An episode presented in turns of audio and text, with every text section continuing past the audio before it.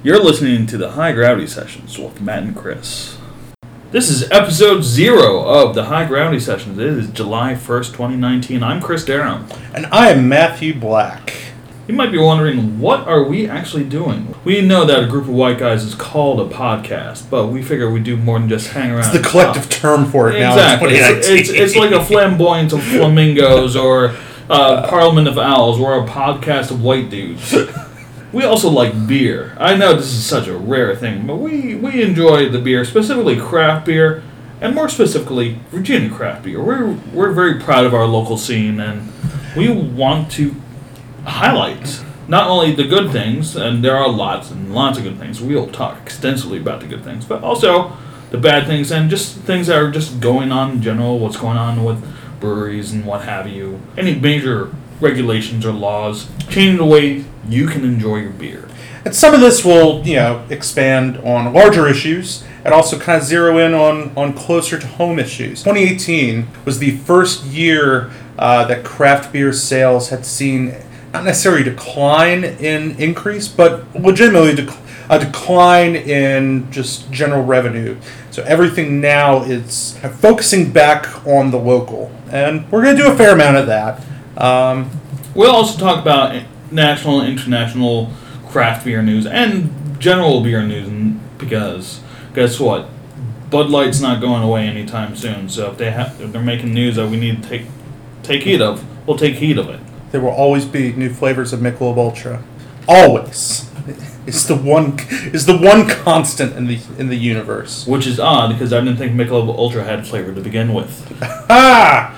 Oh, You haven't you haven't had a three year old cactus lime Michelob Ultra. True, I have not, and my, my, my streak goes unbroken. So, but anyway, Yeah. so let's. I guess we should. Enough about the mission Yeah, statement. no, no, enough Let's talk about us. What we're doing. Let's talk about what who we are. I'm Chris Darren. I am a failed lawyer. uh, but uh, you know, craft beer enthusiast. I'm not saying I would be a aficionado or anything. I'm not a cicerone by any stretch of the means, but I know my way around a hop or two. Yeah, and I'm Matthew Black. Uh, did the restaurant thing. Still do the restaurant thing. I've had uh, about, I'd say about 12 years in the industry. Um, I was not 21 uh, with when it all started, nor is this an uh, admission of consuming alcohol under the age of 21. But Oh, uh, I did it plenty. Boy, it was overseas, so you can't catch me in cups. Can't get them. No, um, yeah, we're, I've worked in restaurants a long time. Uh, I once competed in a wing eating competition. Uh, that's a fun one. And uh, I moved to Virginia in 2010.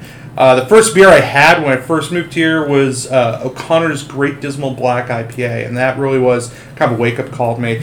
Mississippi, we had a few craft breweries. Um, now they're up to maybe 12. Uh, but then it was one. It was it was one, and it was a good one, and you liked it. Um, and we had some access to some craft, uh, global brands of craft beer. Uh, when I moved here, it really was kind of an eye opener, eye opener to see a volume, a volume that has quintupled since I probably moved here in 2010. And that's a really exciting thing to see.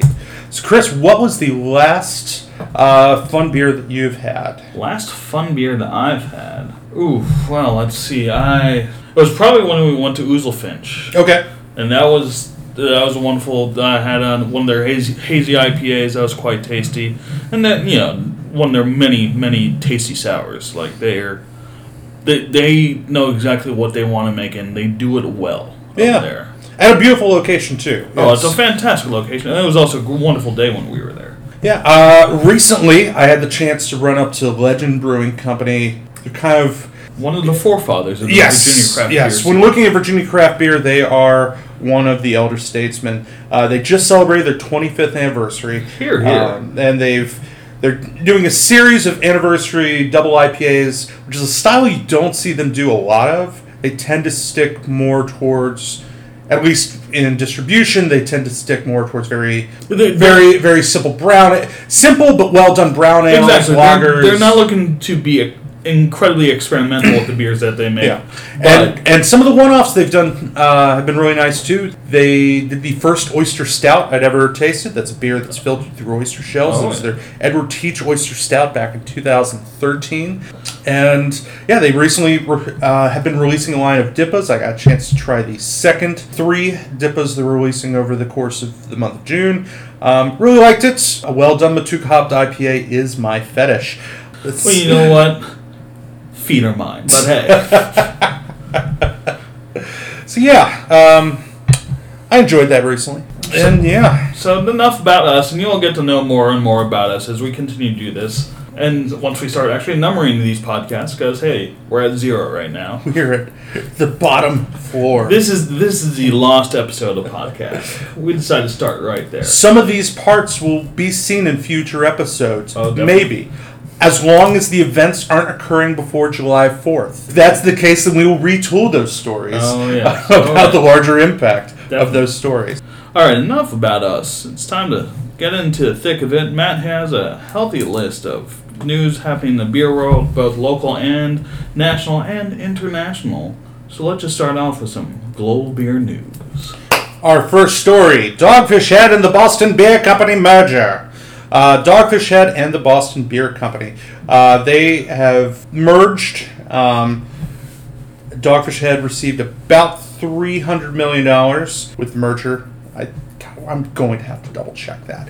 Uh, but the merger deal was for $300 million. If you're looking at craft beer, you really cannot ignore the decades of work that The Boston Beer that Company Boston. Beer Company and Jim Koch have done um, between you know Sam Adams, Angry Orchard, and Twisted Tea. That corporation has generally been a brand leader. One of the hardest issues they had was breaking into the IPA game. Uh, if you remember back in 2015, that was around the time you saw the premiere of Rebel IPA. That was I remember that. B- Boston Beer Company spent so many millions on that. They had their the Rebel IPA, Rebel Rouser, Rouser, the Rebellious Teenager, uh, not so rebellious. I don't know. Uh, the Rebel Yell. I, they they tried, they tried, they tried. They really just couldn't hit the mark. Um, and slowly but surely, you've seen Rebel IPA s- slowly fade away. Um, that being said, you look at Dogfish Head, their brand, what they have done has not been unimportant. Um, Yeah. They were First of all, they- pioneers of crafts. Pioneers Craft. They they built their brand on their IPAs. like you, you can't, can't forget about the sixty minute and ninety minute IPAs. Yeah. Between that, uh, their small batch products, uh, their historical program they've been doing with the University of Pennsylvania, Mhm. um, it just makes sense. Uh, the that's that's where you want to make the uh, the Midas touch and the Chateau Jiahu. Uh, Uh, Theobroma, which Yeah, a, bu- a buddy of mine, Theobroma was his wedding beer. That wedding was at the Dogfish Head Brew Pub in Rehoboth Beach, which has now been demolished and replaced with a state of the art facility.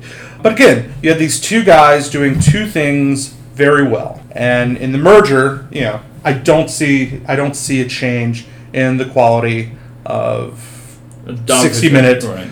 Um, if you've looked at all the market successes you've seen with Flesh and Blood IPA and the and the rollout of that product, and their SeaQuench Ale, which has been very popular, it really is a marriage of convenience for both parties. Plus, Sam Calagione has a seat on the board, Exactly. and that is important. It's very important. Yeah, it's looking like this is not one of those Anheuser-Busch acquisitions of a of, of a craft label just to, just so they can produce more. Yeah, you know, the labels will still, you know, I think the labels will still say the same. I don't think there's, there's too there's too much value in the Dogfish name Yeah. to take that away.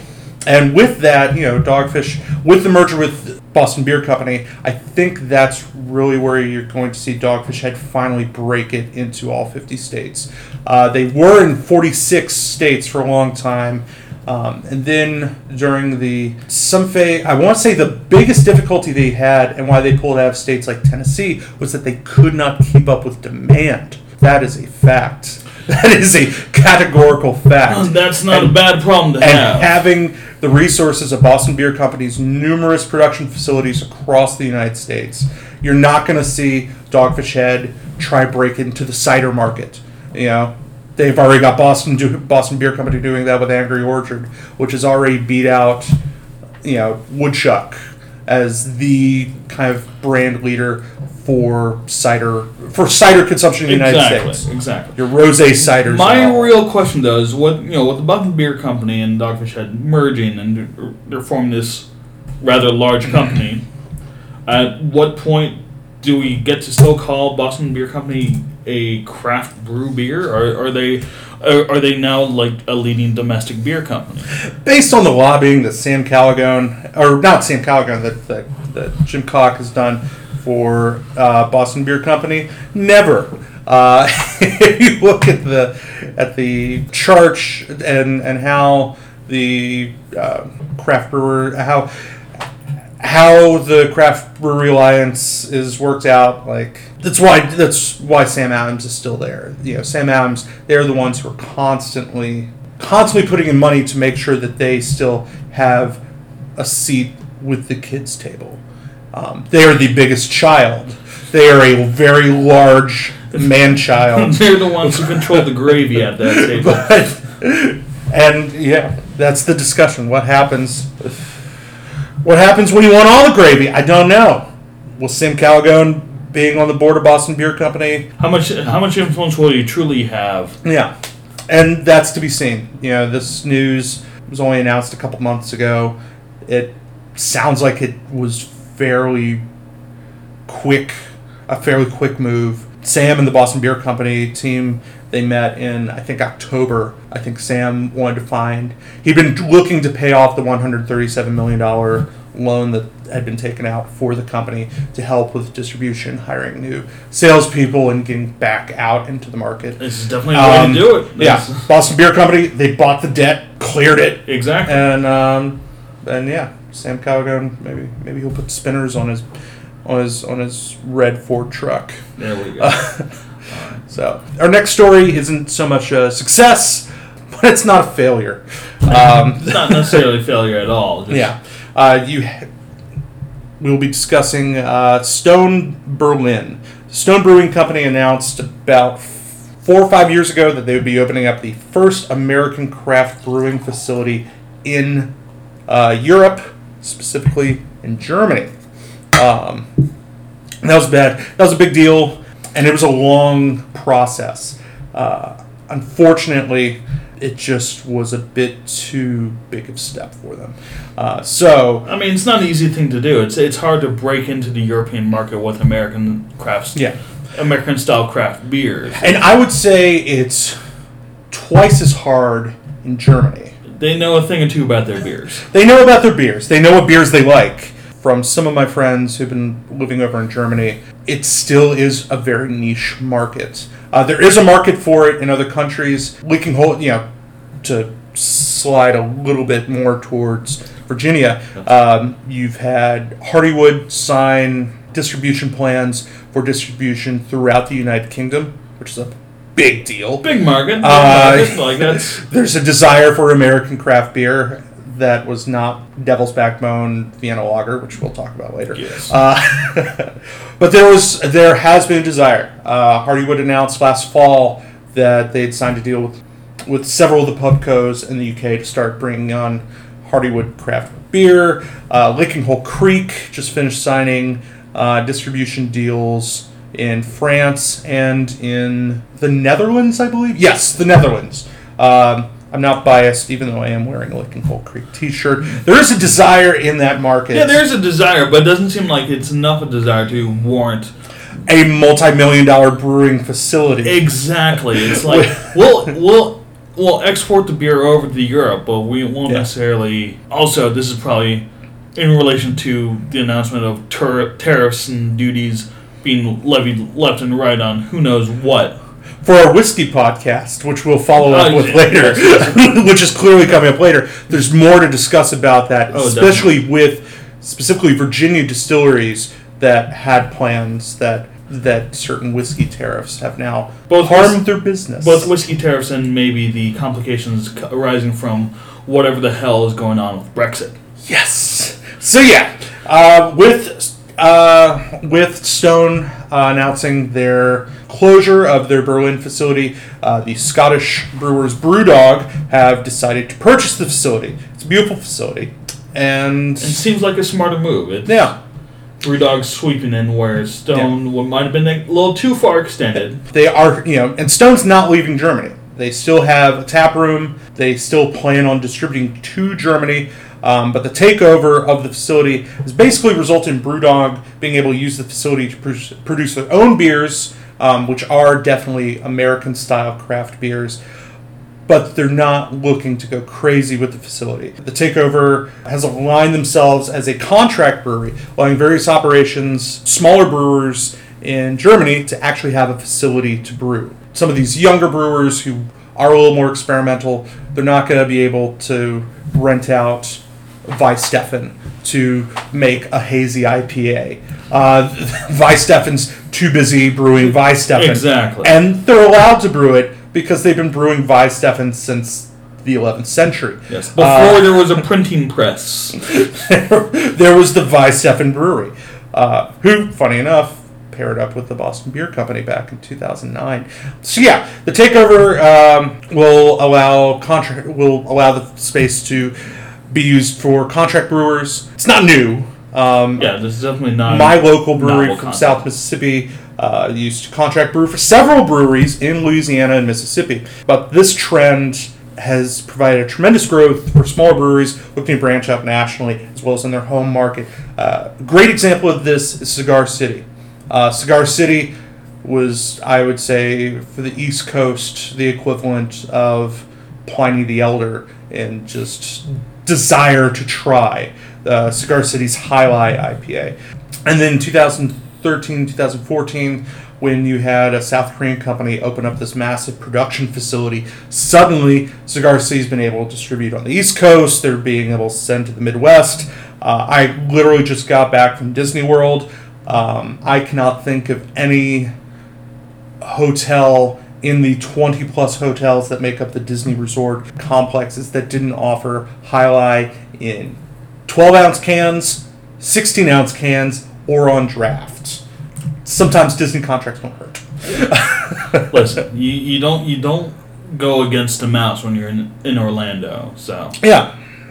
And speaking of breweries that, that have partnered with the House of Mouse, we get to the last big story of uh, our global look Ballast Point. Ballast Point has not had a great year. Despite opening a brew pub in California's downtown Disney uh, in April of this year, um, which I could not get a seat at because they were busy every day, uh, because it's a brew pub in, It's- in downtown Disney yes, you know, besides that, uh, their owner, Constellation Brands, have announced the closure of two of their facilities one in San Diego, one in Temecula, and the, I want to say, they were going to open up a facility in San Francisco that has also uh, been shuttered. I'm to read a little bit uh, detailing what has happened since Ballast Point was purchased by Constellation Brands for one billion dollars uh, since 2015.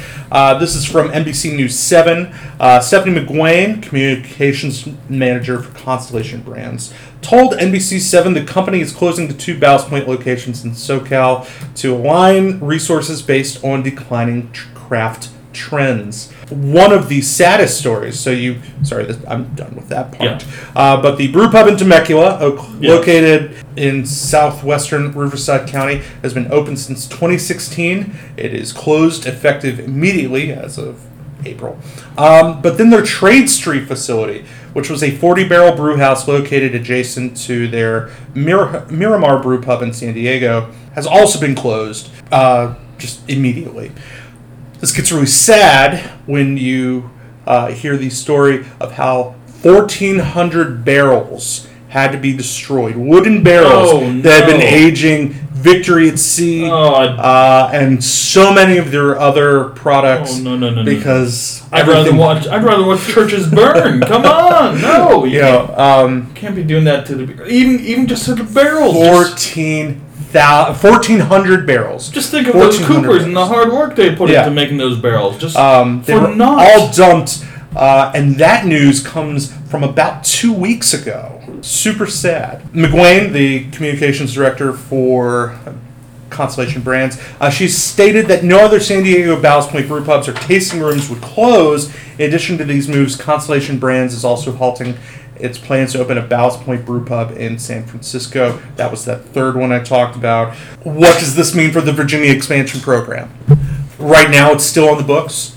Uh, if you go to the the Ballast Point Brew Pub in downtown Disney, uh, if you walk in because you can't get a seat and they're not letting anyone in because it's too busy, uh, you can see a timeline of Ballast Point activities. Uh, they did not mention the, these closures, uh, but they did still mention the fact that they had opened in 2017 a facility in Daleville, Virginia, which is wrong. they have not built that facility. Um, and the question goes to see if they're going to see more of a decline in the market. Will that facility ever happen? You know, are we looking at another green flash situation? Chris, Oh, I I just mean, threw yeah. dates at you. That- that's. threw, threw some news on you. I mean, I wouldn't hold your breath about Ballast Point. Like if if they're shutting down local brew pubs, what what sense does it make to open a facility all the way on the other side of the country? Yeah, It's- and they're and they still are, you know, they're still distributing heavily in these markets. You know, the Ballast Point we're consuming in Virginia is produced back in California, but how long do you keep that up? Exactly. Uh, especially when your your corporate masters have already decided their return on investment is not as happy as they wanted. Though you know, people people sh- people have been pooping on the uh, one billion dollars. Yeah, they probably overpaid, but you know what? You all overpaid for a. Uh, a gateway computer in 1998. But those boxes had cow print on them. What's not to love about that?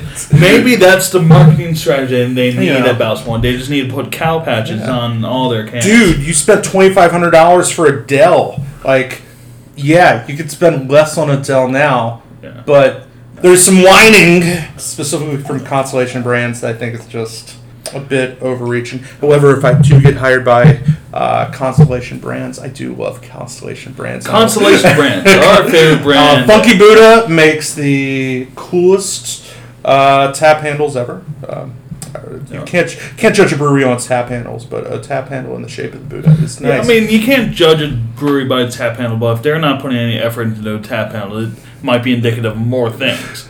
At the same time, uh, you can look at you can look at editorials on both Brewbound.com and Good Beer Hunting, uh, highlighting a decline in market leadership to a more uh, reactionary approach. If you you know, Ballast Point was a leader for a very long time. The gold standard for a bit really was Sculpin. Sculpin, grapefruit Sculpin. Oh, yeah. Um, yeah. However, they've kind of, I would say, the last two years since the buyout by Constellation Brands, they've moved more towards a leadership role to more of a reactionary role. Um, that being said, Constellation Brands, uh, with the decline that they've seen with the beer, um, they're still investing over $4 billion into the Canadian Canopy Growth Corporation. Gotta get money in that weed, folks. That weed, baby, it's coming for Oh, that, that- demon lettuce is coming That- for you that- soon. That's that's sticky icky, you know. yeah. Um, But on that note, we're gonna s- drop down to uh, let's what are we drinking now? we're cracking open a nice Virginia Beer Company High Heat. It's a great way to get through this hot weather. Just nice. It's a lovely 5.5% session ale brewed with lemon drop and citra hops. Lemon drop hops uh, tend to provide a beer that's certain almost a lemon limey, spritey flavor, and that's not like a sparkling seltzer, uh, but it really does. You can add lemon drop hops to a pilsner, and suddenly it's like It it explodes with flavor. yeah, it's it's some it's fun. It's fun. It's fun. It's it's another like I'm just gonna lay it out there. I'm a big fan of Virginia Beer Company. I'm not gonna lie. I I like the, the beers they have. They try to be experimental with things. They're not willing. They they're willing to take a risk. If it doesn't turn out, they're willing to just move on to the next thing. It happens, and I think they're better off for it. I like their adventurous spirit. I am sad to see their uh, dry hopped amber ale go, but uh, they are going with trends. Their new, uh, their Well, are you, their new liquid escape. ah, yes, look tart ale brewed with lemongrass and Australian sea salt. It's it's uh, Um, it's definitely moving more towards what the market's looking Yeah. for. it's a nice mild sour. I'd say nothing Yes. not nothing too extreme. It won't won't make your face pucker, but it'll give, it's a nice refreshing taste. That's not like a lager or anything like that. It's, it still has some body to it. Looking for the the press release that they sent Brewbound three days ago, and I found it. So that's what we're drinking on right now. Uh, Virginia Beer Company's High Heat. It will be available for most of the summer. When I used to put this on draft at my bar, it tended to go over very well. So it uses a lovely red, white, and blue motif on the packaging. Uh, so Which which leads us, I guess, in talking about Virginia beer, beer news and uh, Virginia alcohol news in general. Today, today is July 1st, and that's a landmark day because Virginia restaurants can now advert- advertise their happy hour specials, including prices and what they're actually selling. This this is a uh, a big deal. a big deal. It's like we've it's like we went to sleep and, and woke up in 1970 when people could advertise happy hours. Matt, Matt said he's worked in the restaurant industry, and I've worked in the restaurant restaurant industry for longer than I care to admit. But hey, Yeah, um, and I will, I will say when I first when we were developing the restaurant, developing everything, when I suddenly looked at the rules regarding happy hours, I was blown away at how how restrictive they are compared to other states. Uh, just other state just it was just a total it it was mind-boggling. it, it's mind-boggling. Um, it's anti-consumer because you're just denying consumer information. anti free speech. If there's something America loves, it's free speech. Uh, And it's another thing Mecca loves. It's drinking because we tried to get rid of that. Did not go over well. So and the rule, yeah, free speech and drinking go hand in hand, and that's actually why we have this change. yeah. Um, the Virginia General Assembly passed this uh, overwhelmingly, uh, 97 to three, give bars and restaurants a little more leeway. At the same time, we still have certain restrictions. Yeah, but these are more common sense restrictions. Like you can't advertise to minors. You can't advertise about the intoxicating effects of your happy hour specials necessarily. You can't say let's get drunk on Wednesdays. It's uh, that's that's a bit too much. But you can say enjoy a beverage. Yeah. Yes. At the same time, the, the steps to get here have been noticeable. The first attempt to change these happy hour laws first appeared in 1985. That year in the Washington Post, we get to Geoff Tracy, uh, the restaurant owner behind Chef Geoff's in Vienna and Washington. He put it in a Washington, Wash, Washington Post column he penned this year. Virginia officials apparently feared that consumers who read a sign advertising drink specials would succumb to the dark temptations of demon rum, leading to their ultimate ruin. It's very, very prohibition era. Pearl clutching, let's just say. A little, little overreactive, but let's face it, 83, 85, you definitely had. Guess who's in Virginia? You have Pat Robertson, Jerry Falwell. They're going to. Yeah. And they were much more influential than they are now. Yeah, it, Yeah. in 2019, with social media, to not be able to describe the kind of things you can offer with your business, And also is with a- absolutely 2019 So- with a Virginia Democratic Party that's been very pro Virginia brewers and Virginia alcohol. You know, you had Terry McAuliffe opening up the the governor's kegerator, exactly, but the uh, people's kegerator. but also opening up the the tasting room laws to allow for all these breweries to come up. So it's pretty much been an unofficial plank of the Virginia Democratic Party to say drinks are on us. Business is good, baby. So, speaking more on Virginia, uh, the Virginia Craft Brewers Cup uh, was just a few weeks ago. Um, Yes, indeed. that is the who's who of Virginia brews. But yeah, best in show going to uh, New Realm Brewing with their Euphonia Pilsner. New Realm's pretty interesting. So they are they are originally an Atlanta-based company, and it was they had started off. They were producing a little bit uh, in a smaller facility. Um, but apparently, they had enough liquid capital to buy up the Green Flash facility, the multi-million dollar Green Flash facility. I don't know if they bought Green Flash's debt that they still owed the city of Virginia Beach for the facility, but they bought this massive facility where everything was practically brand new. Um, they had a Yes. bottling line, even though everyone was like, "Oh, I need to move over to cans." Uh, they basically inherited a free canning line with that space, an unused canning line. Uh, one of the biggest complications they had, though, uh, and something you know right now they're probably loving, um, as they just opened up this past winter, going into spring and summer. One of the biggest concerns I heard from locals regarding Green Flash not catching on as much as a uh, friendly outdoor facility. Um, so it was just too cold. Uh, during the it wasn't very climate controlled from the inside. Uh-huh. Uh, lots of glass doors, lots of revolving doors, and just a very narrow tap room sort of thing. But that's that's neither here nor there. My concern, and I'm friends with uh, a lot of the sales team with New Realm, um, but it seems just a little bit weird for the complete embracement of the judges with the Virginia Craft Brewers Guild of New Realm. Well, I mean, would you say it's because they're coming from it, from Georgia, or just Um, they're not locals, and granted, and Right. granted, they're producing the beer here. So yes, But- at this point they are locals. But considering the second, the day that Anheuser Busch announced and Devil's Backbone announced that that Devil's Backbone was moving to be part of Anheuser Busch's uh, craft options. The I think they called it the Golden Road right, right, Um, right? The freakout was instant. Virginia Craft Brewers Cup had always been held at Devil's Backbone's facility. Within a day, they were kicked off of the Virginia Craft Brewers Guild.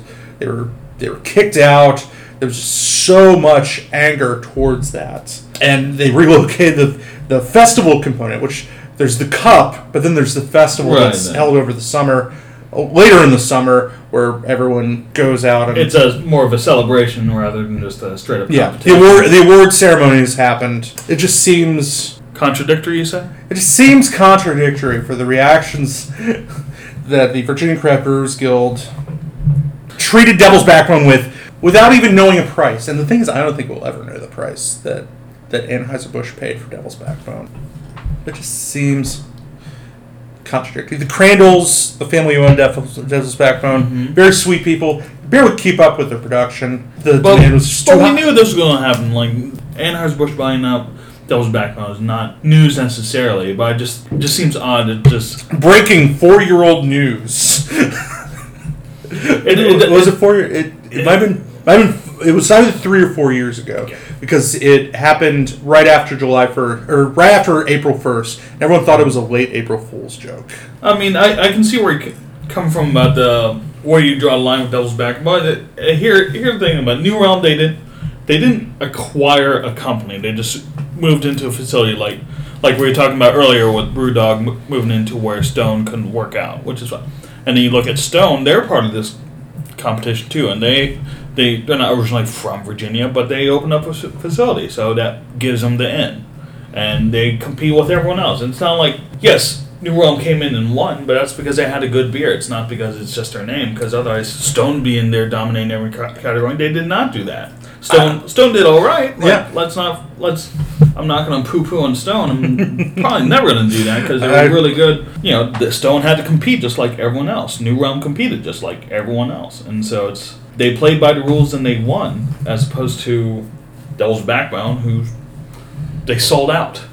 Yeah, and I say that too as someone who regularly drinks New Realm Brewery beers on Wednesdays, uh, starting around 9 p.m. Um, but at the time, at the time of the announcement, I thought it was just with how reactionary everything felt. You can you can get away with not.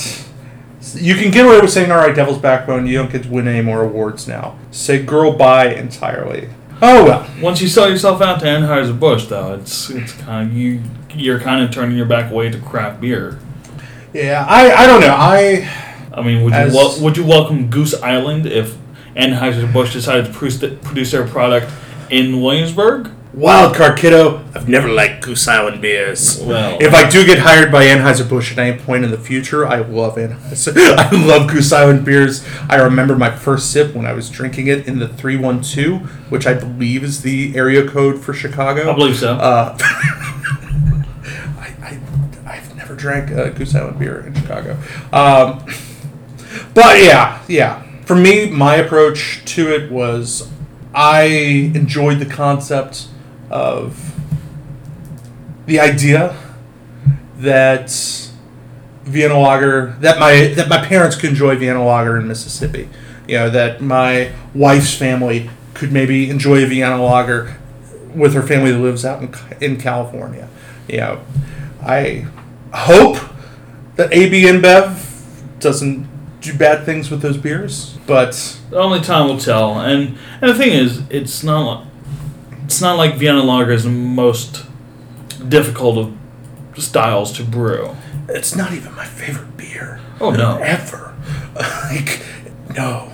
So yeah, moving on. Moving on, we're Um, we're we're go back in time a little bit. We're going to talk about Richbrau. Rich Brow Brewing say that they're opening something up in Shockoe Bottom.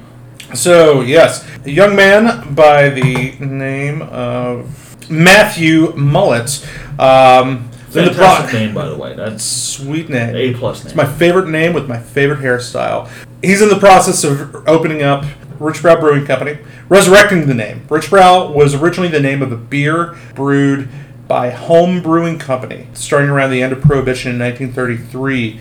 The brewery itself dating back to 1892. Richbrau made it until 1969 when the brewery at Clay and Harrison Streets ceased operation. while it said a, combi- a combination of declining sales, ri- rising ingredient costs, and competition from giant breweries led to its demise. I mean, that's that's not surprising. That ti- Yeah. that time in American beer history was a little dark when uh, the, kind of the rise of the It was the rise of the big boys, uh, but you also had a population who's more interested in these sort of bigger names. If you, and it's completely different now, but then you know, if you people ve- saw higher value in your product, if you if they know that you advertise your product in national, you know, in national publications, if you could be found nationwide.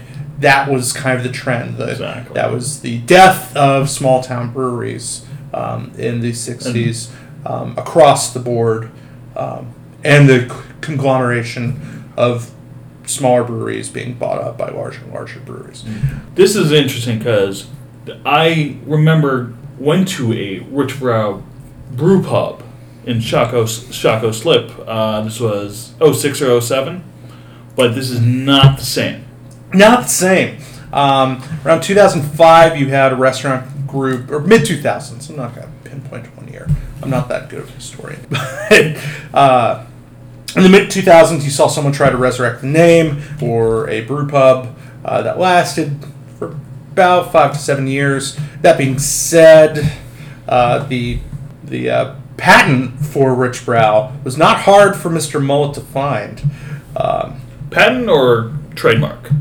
The trademark. Yeah, I The was about to say patent. He, he didn't invent beer. This is a lawyer here. Right. Uh, he found out, uh, Mullet found out the rights had been available since 2013. So might as well use it. Yeah, yeah, See, wring some value out of that. See what you can do. And yeah. Um, and historically enough, will it be available in cans? Probably. Um, Yeah. it would be silly to not try to. I mean, it is the growing trend within beer. And Virginia is home to canned beers. In 1952, uh, you saw, or no, in 1933. um, 35. 35. Oh, it's in the next notes. Uh, home brewing company. So, a brewery out of New Jersey uh, wanted to experiment with a the first canned beer. A brewery was chosen in Richmond starting in 1935, though home brewing wouldn't offer Richbrau in cans until 1952. Homebrewing announced in 69 that they've been operating at a loss for the past three years due to increasing competition and higher costs. They've been ceasing operations. Uh, the headline that appeared in the Richmond News Leader accompanying this announcement read Saddest day in Richmond since April 1865. the sentiments. That's- that's, uh, the that's- sentiments of the Richmond News Leader are not shared by your podcast host today. Yeah, or, or by most most Richmonders nowadays. like Richmond has has, has, has evolved as a as a city in in general. It's a very progressive city.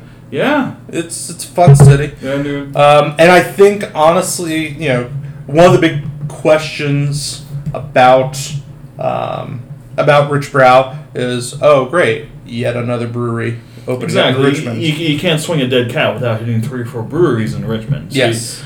you- it's nice that they get to resurrect the name, but what are they offering? and that's the and that's what I think they're going to do very well in because they're going to be able to tap into a certain level of brewing history with Richmond.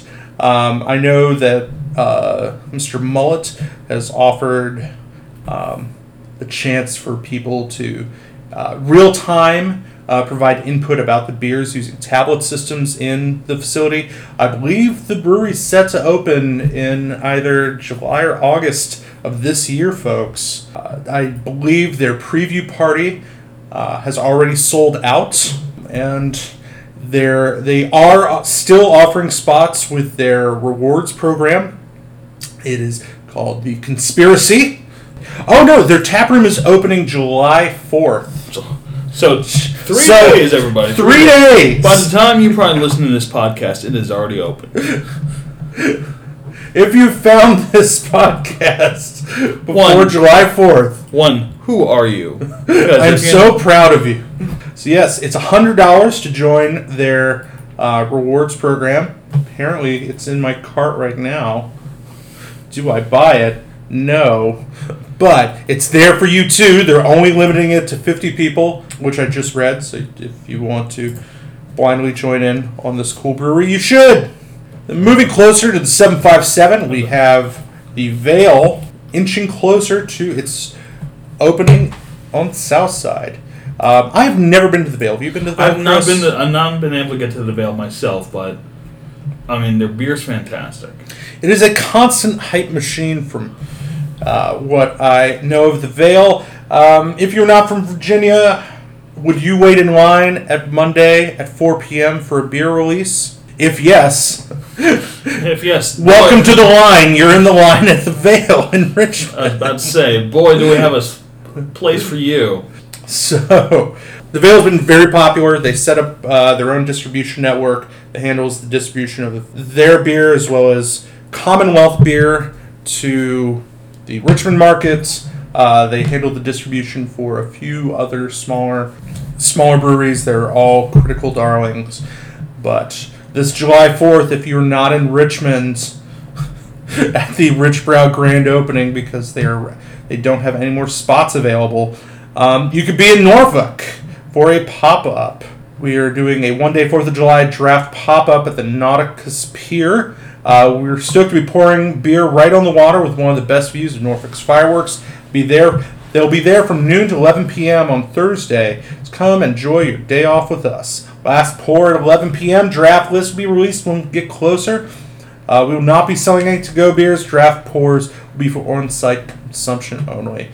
And they did post their draft list. It's a lot. It's a lot of things. Um, but if you like IPAs, if you like imperial stouts brewed with pineapple and coconuts, if you like eight percent imperial Berliner Weisses with blood orange, raspberry, and sweet cherry, I mean, Um, what's not to like about that?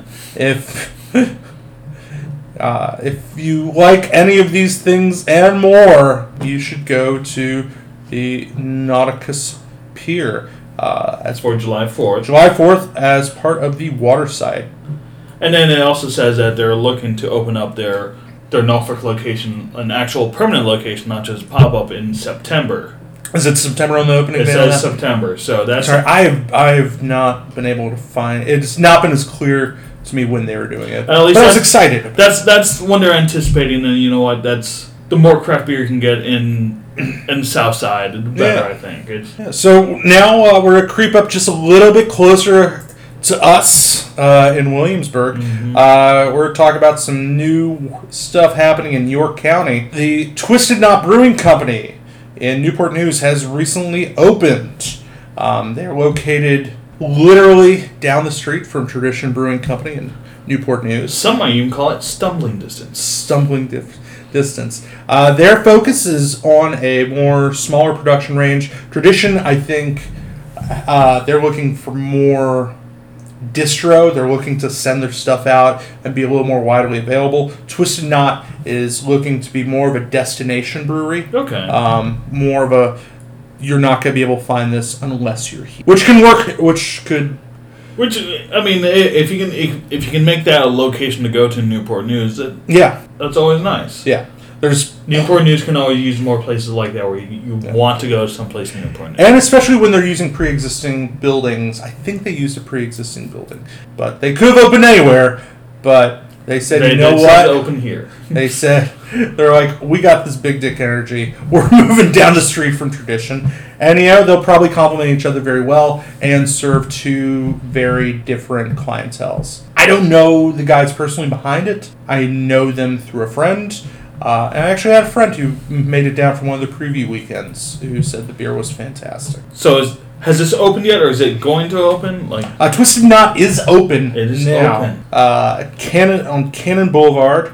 Uh, they advertise themselves as a nano brewery, and to my knowledge, they have no sort of distribution at all. But apparently, they're nice guys. I don't know the guys. I know guy. I know the guys friends of mine, so they're, they're probably all right. Uh, the next guys I would like to talk about, and this is a group I didn't even know existed until last night. Breaking news is Coastal Fermentary. off the presses, Coastal Fermentary. Also in Newport News, they are looking to open.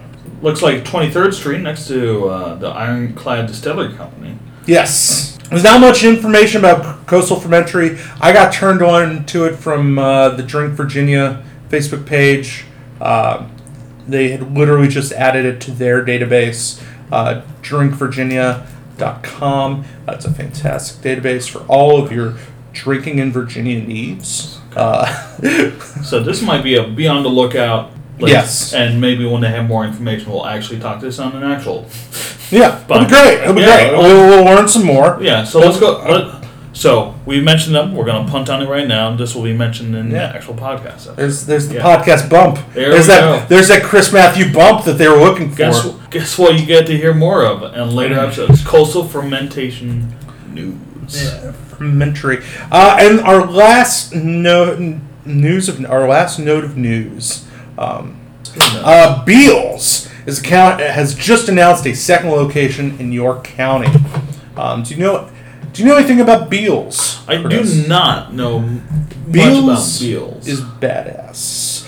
Um, Well, that's you could say start. you could say there's there's market saturation, but or you know some people could say oh there might be market saturation in York County with all the breweries that you have. I mean, you can But say there's market no. saturation in Virginia. Just Yeah, but no, no. Beale's Beale's is a different beast altogether. Uh, they're headed by James Fraser. Uh, James Fraser he was and still is one of the head brewers for Tra- Trapezium Brewing Company that opened Right. up in June 2016. Um, famously, I held their first uh, off-premise party at Oh, my bar Yes, a long yes. time ago. Um, Kirk. Chandler is Kirk Chandler's a cool dude. He gave me and my wife matching T-shirts, and he gave my staff trapezium pens. So that was pretty cool. So Alright. Trapezium Brewing Company, found in Petersburg, located uh, near the Trapezium House, which apparently is a house with no right angles. well, I It's- mean, it, it follows to the name. Then yes, no right angles. No right uh, They produce a. They have usually around twelve or fourteen beers on draft in a time. Uh, they actually have pizza ovens in the tap room. they produce their own Ooh, pizzas. very nice. Uh, I I, I, I like that. I, Yeah. I, li- I like that. Triple Crossing also does that in their Yeah. Rockets Landing uh, location. And it's, Wasserhund down in, in Virginia Beach. They make their own pizza. Love it. y- y- it works out well. Like when get a, uh food truck to come on by, if you can just cook pizza, Yeah. people will come on by. So Trapezium opened up in 2016.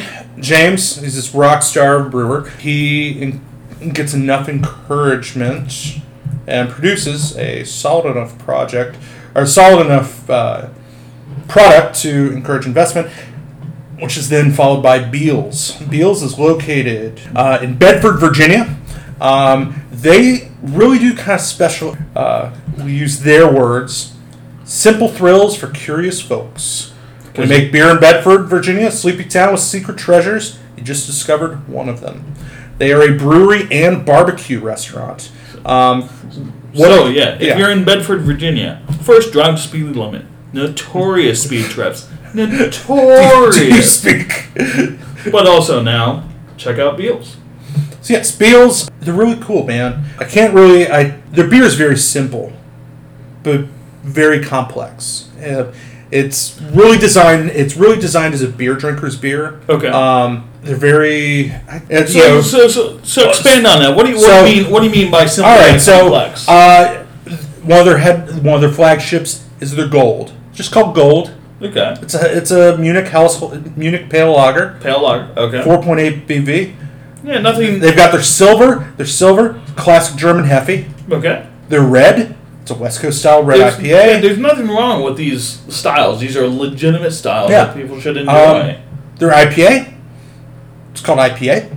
It's very. yeah, th- you know, sometimes I want something simple. Sometimes I don't want to think about Yeah. does this hazy They- IPA have lactose along with their boysenberry. It's like Yeah. sometimes I just just want the IPA. This is Yeah. a straightforward IPA, or a straight. Very very straightforward. Uh, they just released uh, two days ago their strawberry lemonade. In the past, they've produced uh, peach tea blonde ale. It's all really simple beer, but at really good prices. You know what? and you know what? That might be actually a uh, reflection of what the tastes are like out Yeah, out in that area. Not, I'm not trying to denigrate that. I'm just saying it, it's going to be different, and Mm-hmm. Yeah. especially with peach tea, I'm sure that goes over real well in that area. So Yeah. So I've always their head brewer. Um, when I was running a restaurant, if we ever brought on one of his beers, I could text him real quick. Hey, this co- let's coconut porter. I had a coconut milk porter. I was trying to figure out if it had lactose or if it was coconut milk. Turns out it was kind of both. It was it was a milk porter, Right. uh, but they had roasted 120 pounds of coconut in their pizza ovens, and then now you're talking. Put it in the beer. Put it in the beer. Yeah. They did uh, trapezium. They did a coconut blonde ale that really was the pina colada song. Uh, like it was, Okay. it was, it was just really good stuff. All right. So have they announced an opening date for this location? Um, they. This is what's sad because I would go work for them at a heartbeat if they were opening soon. Right. Um, but they so groundbreaking will begin in. They selected a spot. Um, select a spot. I'm not sure where it, it is. and is it just going to be a tasting room, or is it going to be like more of a brew pub? Or? It will be a brew pub. They will be producing beers there as well as serving their So- barbecue there. So you're saying they might want a live podcast of ours to happen? Oh, oh, I Yes. piqued your interest. Yes, yes. yes. Um, Let it be known, anyone who listens, we're willing to do a live podcast. We don't care. yeah.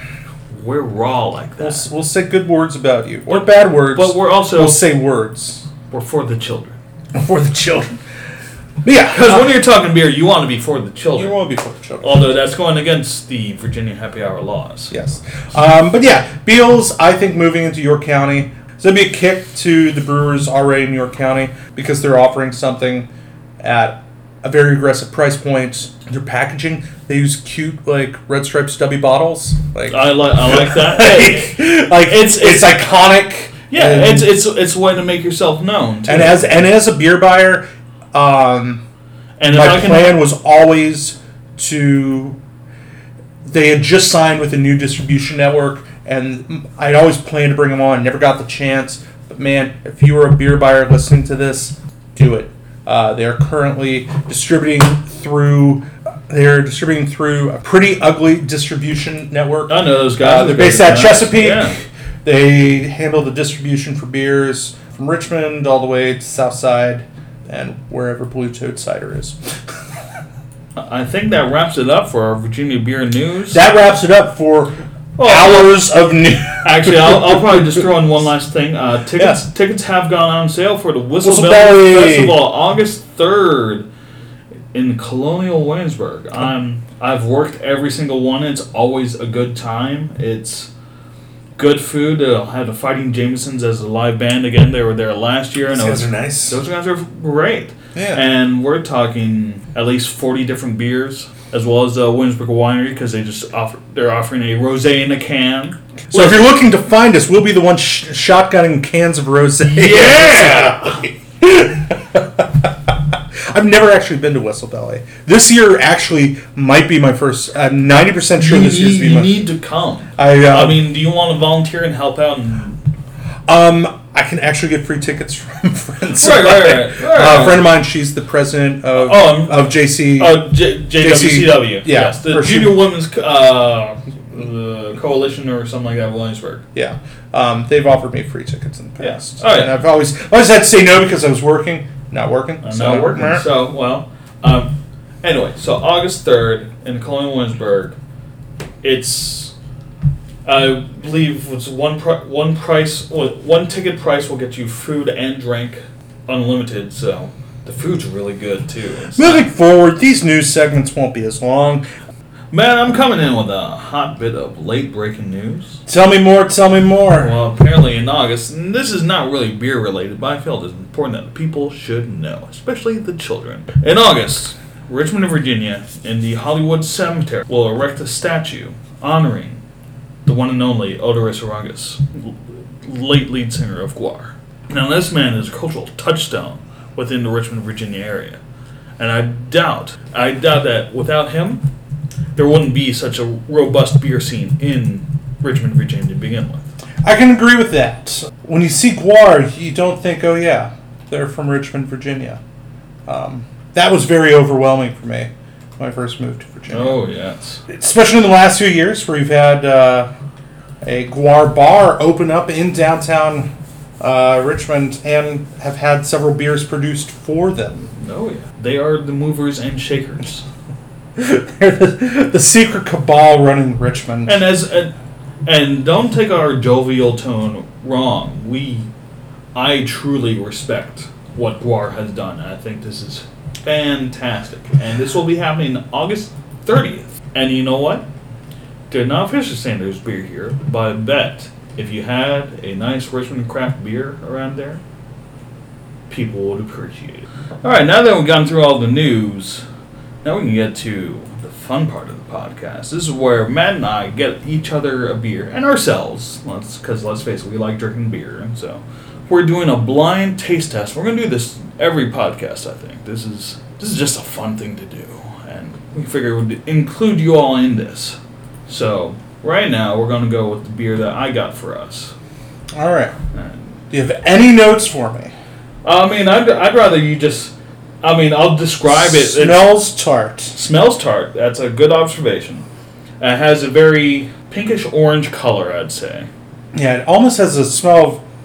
It smells like it smells like like a summer lemonade. Um, very zesty, very zesty on the. T- very zesty. I'm, I'm just huffing it right now. So Oh, yes. Oh, yeah. whilst No, no, whilst just- huffing this this blood orange concoction. But you also have like maybe just a hint of smells like salt in there. Yeah. Now we have the drink. Oh, Oh, yeah, that lemonade just does not stop. Oh wow. yeah. This is. no, I saw I, I saw this one. I'm like, I just wanted to drink it myself. And Yeah, yeah. So, Jesus Christ, it's like summer in a glass. all right. Uh, this really does taste like summer in a glass. Um, You're not ABV doesn't taste too high. Like I, I don't know what the ABV is. Now On the it. ABV should not be. No, no, it's not high at all. Not high at all. Um, I'd say maybe three, three point five. Three point nine. Three point nine. Yeah. Ooh. But yeah, Sneaky. no, you're you- you're right on the money there, pretty much. Uh, is it produced in Virginia? It is produced in Virginia. Is it produced in the seven five seven? Uh, let me double. It's okay. It's okay. No, I do not believe so. No, no, no. This is is Virginia not the seven five seven. I believe this is more five four zero. Okay, so Northern Virginia. Northern Virginia. Well, like north, like more Charlottesville area. okay. Okay. Let me let me, let me look the map up to give you a more precise location. So we've established. Okay, yeah, uh, yeah. This will be Is it classified as a sour ale? Yeah, yeah, you can, you can classify it as sour. Uh, and this is yeah, this is definitely northern. Okay, north northern Virginia works, Okay. but outside the seven hundred three, or maybe in the seven hundred three. I a 703 like Herndon. I'm so sorry, listeners. I'm So- terrible about Virginia. Well, seven, seven, 703 is like Northern Virginia, like Arlington, Alexandria, Fairfax. Okay, Uh, this is more like actually, Richmond, Charlottesville, Uh, no, this is uh, this is Loudoun County. So yeah, Loudoun 703. County. Yeah, 703 is actually more. Okay, To be precise, I'll get I'll give you this. hold on, hold on, hold on, Oh, hold on, hold I'll, on, I'll hold give you the city, not the Okay, not the brewery. Okay. It's uh, Purcellville. Purcellville. That goes against what I was going to guess. So What were you job. going to guess? I thought I was thinking maybe it might have come from Old Busthead in Fauquier or Fauquier County. Um, Uh, it is not Old Busthead. I'll I'll tell you. that. um, I'm ooh, it's it appears as if it has come in a 16 ounce bottle. 16 or 16.9. Yeah, yeah, sixteen point nine is. I'm not looking. I am not Yeah, no, looking, no, no, no, listeners. Yeah, one, well, twenty two ounce, but The 20. Oh, this is 22. yeah, and this is a seven oh three area code. Now I'm just confirming. So, Purcellville or Hmm. Blue Ridge, Virginia, if you will. It's a Blue Ridge. Yeah. Um. Oh man, I've got to give up. I Uh, um. I, oh, I've got no idea. I've got Alright. no idea. This is really exciting. This is- whatever this is. Find it. Go to a bottle shop. Well, special order Es- it. well, especially because as I've, I've found out, it is no longer being produced. So this What? is this is a special edition. This is I really dropped the ball with mine. So just. well, I, I, I, didn't, I didn't I didn't know it until I just looked it up Yeah. here. But this is the Adroit Theory is the brewery. Adroit. Adroit Theory. If we're talking about satellite brewing, they do a lot of their satellite brewing at Old Busthead. There we go. Okay, so if we're talking about contract, if we were talking about contract brewing Mm-hmm. earlier in the hour, um, oh my god, this is their Margarita Blood Orange Gose, and is a variant of their. is, uh, it, is this one called the Juice? I believe it is just. Oh, I feel like an idiot, guys. Sorry, Like- or maybe was this part of their Drank series or Dank series? Sorry, Consume Life Drink Art, it says on the bottle. Yeah. Uh, it, they say it's a variant of their illusion of safety. yeah.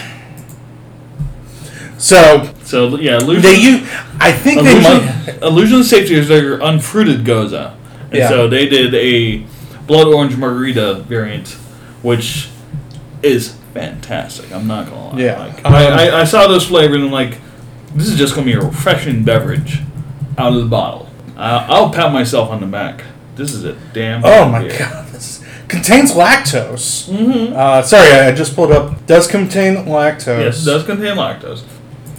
Uh, yeah, it reminded me of Old Busthead. They do a pink lemonade and a uh, lime margarita sour, and it kind of it reminded me of some of that. But yeah, this is oh man, A great summer beer.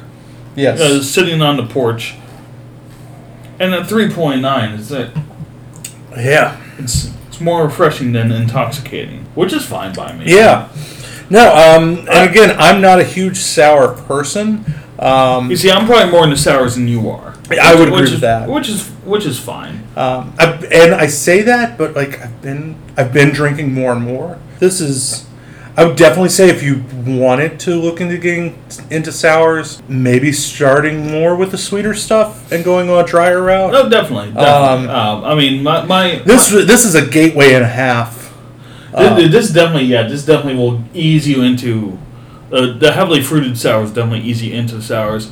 I myself jumped into the deep end. Well, not the full deep end, but definitely enough. Because I started straight with uh, the Monk's Cafe Sour Ale.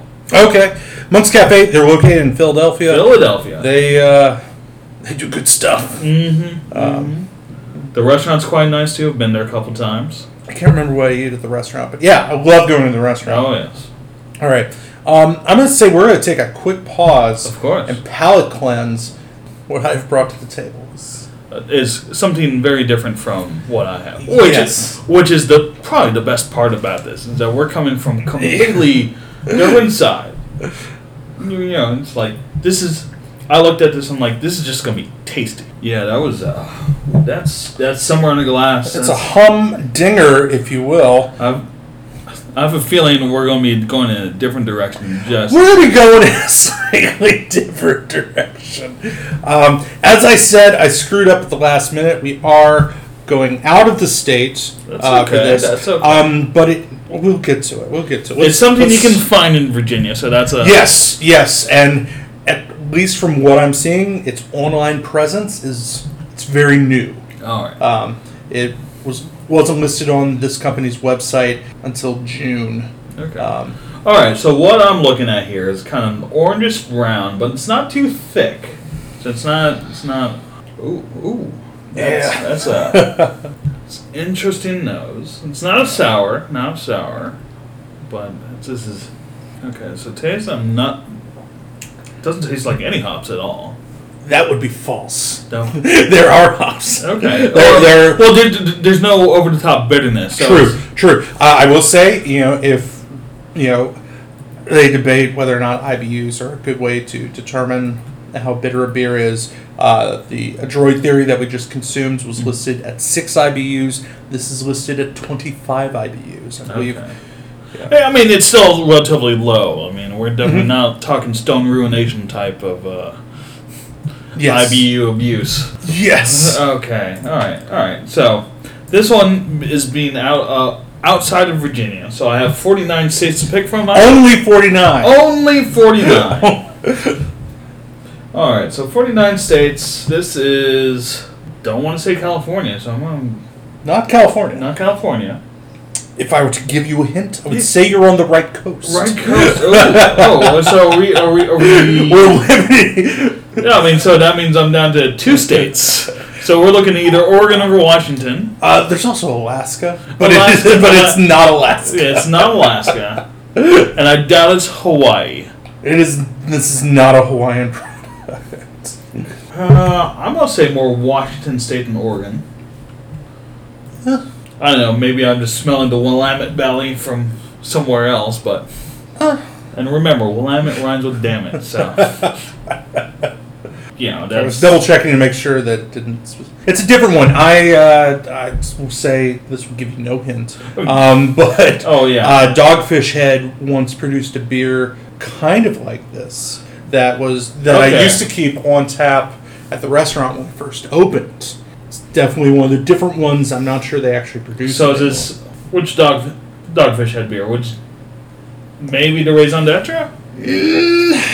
no. No. Hard no. Hard no. Hard You're no. you're probably not going to be able to guess it. Okay. but it is it was a spin-off of one of their flagships we may have even talked about earlier in the episode Oh, whoa, whoa, whoa. So this is, this is a spin off the, it's the 61 style minute. style Oh, okay. So, very similar style okay, very Here you are ooh yeah, ooh. so this is the 61 minute is, is it was their IPA and then it was what I can't remember exactly. It was a wine cask or something. It was it was it was blended with Shiraz grapes Shiraz grapes. There we go. So yeah, that's what that's where you get the get the distinct. fl- So that uh, okay. So that's where I was thinking raison d'etre to start off because you know raising the grape you you get that. All right. So so I get the what's similar to the sixty one minute. Uh, uh, uh, I I think at this moment I.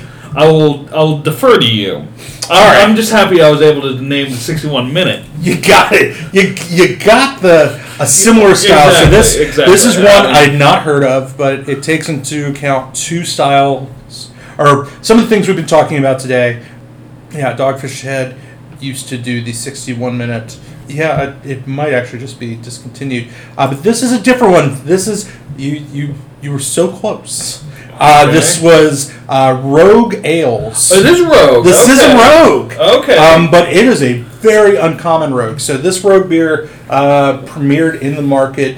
Uh, it's listed on the website as June, which means it probably didn't hit our markets until recently. Uh, if you go online, it is known as the Rogue Rouge. Um, Okay. Oh, I, think. It, so as they describe it, it is a brut IPA. okay. Uh, it's yeah. 25 IBUs. Okay. Uh, 7.5% ABV. Okay. Does not okay. feel like No, you, you don't taste it like Yeah. it's. So, as they describe it on their website, every day we get letters and emails that misspell our name. Heck, we even do it ourselves sometimes. Fed Okay. up, our brewers decided to make a beer to fit the name. They started with a Brut IPA and blended in Oregon Pinot, Mm-hmm. Pinot Noir. Noir. Okay. The Okay. resulting beer is a pleasant comp- pleasantly complex and dry with a ro- rouge hue. Here's to better spelling through beer. Ingredients two-row malt cornflakes, rolled oats, uh, Mosaic, Chinook, Eldorado, Strata, and the Rogue Alluvial hops. This is uh, this is the- an interesting, an interesting on the palate, and and I'm afraid maybe my uh, blood orange goes out ru- wrecked my taste buds. So maybe, It's but it, it's still it's still subtle. It's not it's not yeah, it's definitely for Well- an, it's definitely for an IPA. It's yeah. as subtle as an IPA as you're going to get. Yeah, uh, yeah. We talked about earlier in the episode how one could say Ballast Point used to be a market leader, uh, and then they kind of fell behind. And they fell behind things like the development of hazy IPAs, and then after the initial love of the hazy IPAs, the brut IPAs that have been popular Mhm. over the last six months. Uh, Devil's Backbone has produced brut IPAs. Some of the local boys have produced brut IPAs. I would like to figure out the exact definition of brut IPA. It's still very new. Uh, the Takeout actually did uh, an article about a year ago. It's very dry. Yeah, no, this is it, this is a fantastic beer. It's dry, fairly effervescent, um, and it is as far away from a milkshake IPA as you can get. Uh, Well, wrap it up here for us. Chris, you want to take us out with that sweet, sweet story? Well, folks, some people drink beer because they just enjoy it. They just find it leisurely, relaxing. It's a nice hobby. But there are some residents in the town of uh, what town is in Germany? It is residents in town of Ostritz, Germany. Uh, unfortunately, we're having a bunch of Nazis trying to throw a rally because that's what Nazis do. They throw rallies via obnoxious. So the residents of Ostritz took it upon themselves as their duty to make sure they had a bad time by drinking the entire city's beer selection. For this, we salute you. and I wish I could have helped you, but I'm glad that we all were able to raise a glass. It's great to see him dry out.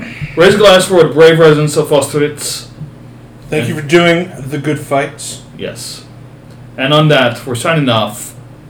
The first, at the episode zero of the High Gravity Sessions with Matt and Chris. I'm Matthew Black. I'm Chris Durham. Cheers. Ching ching.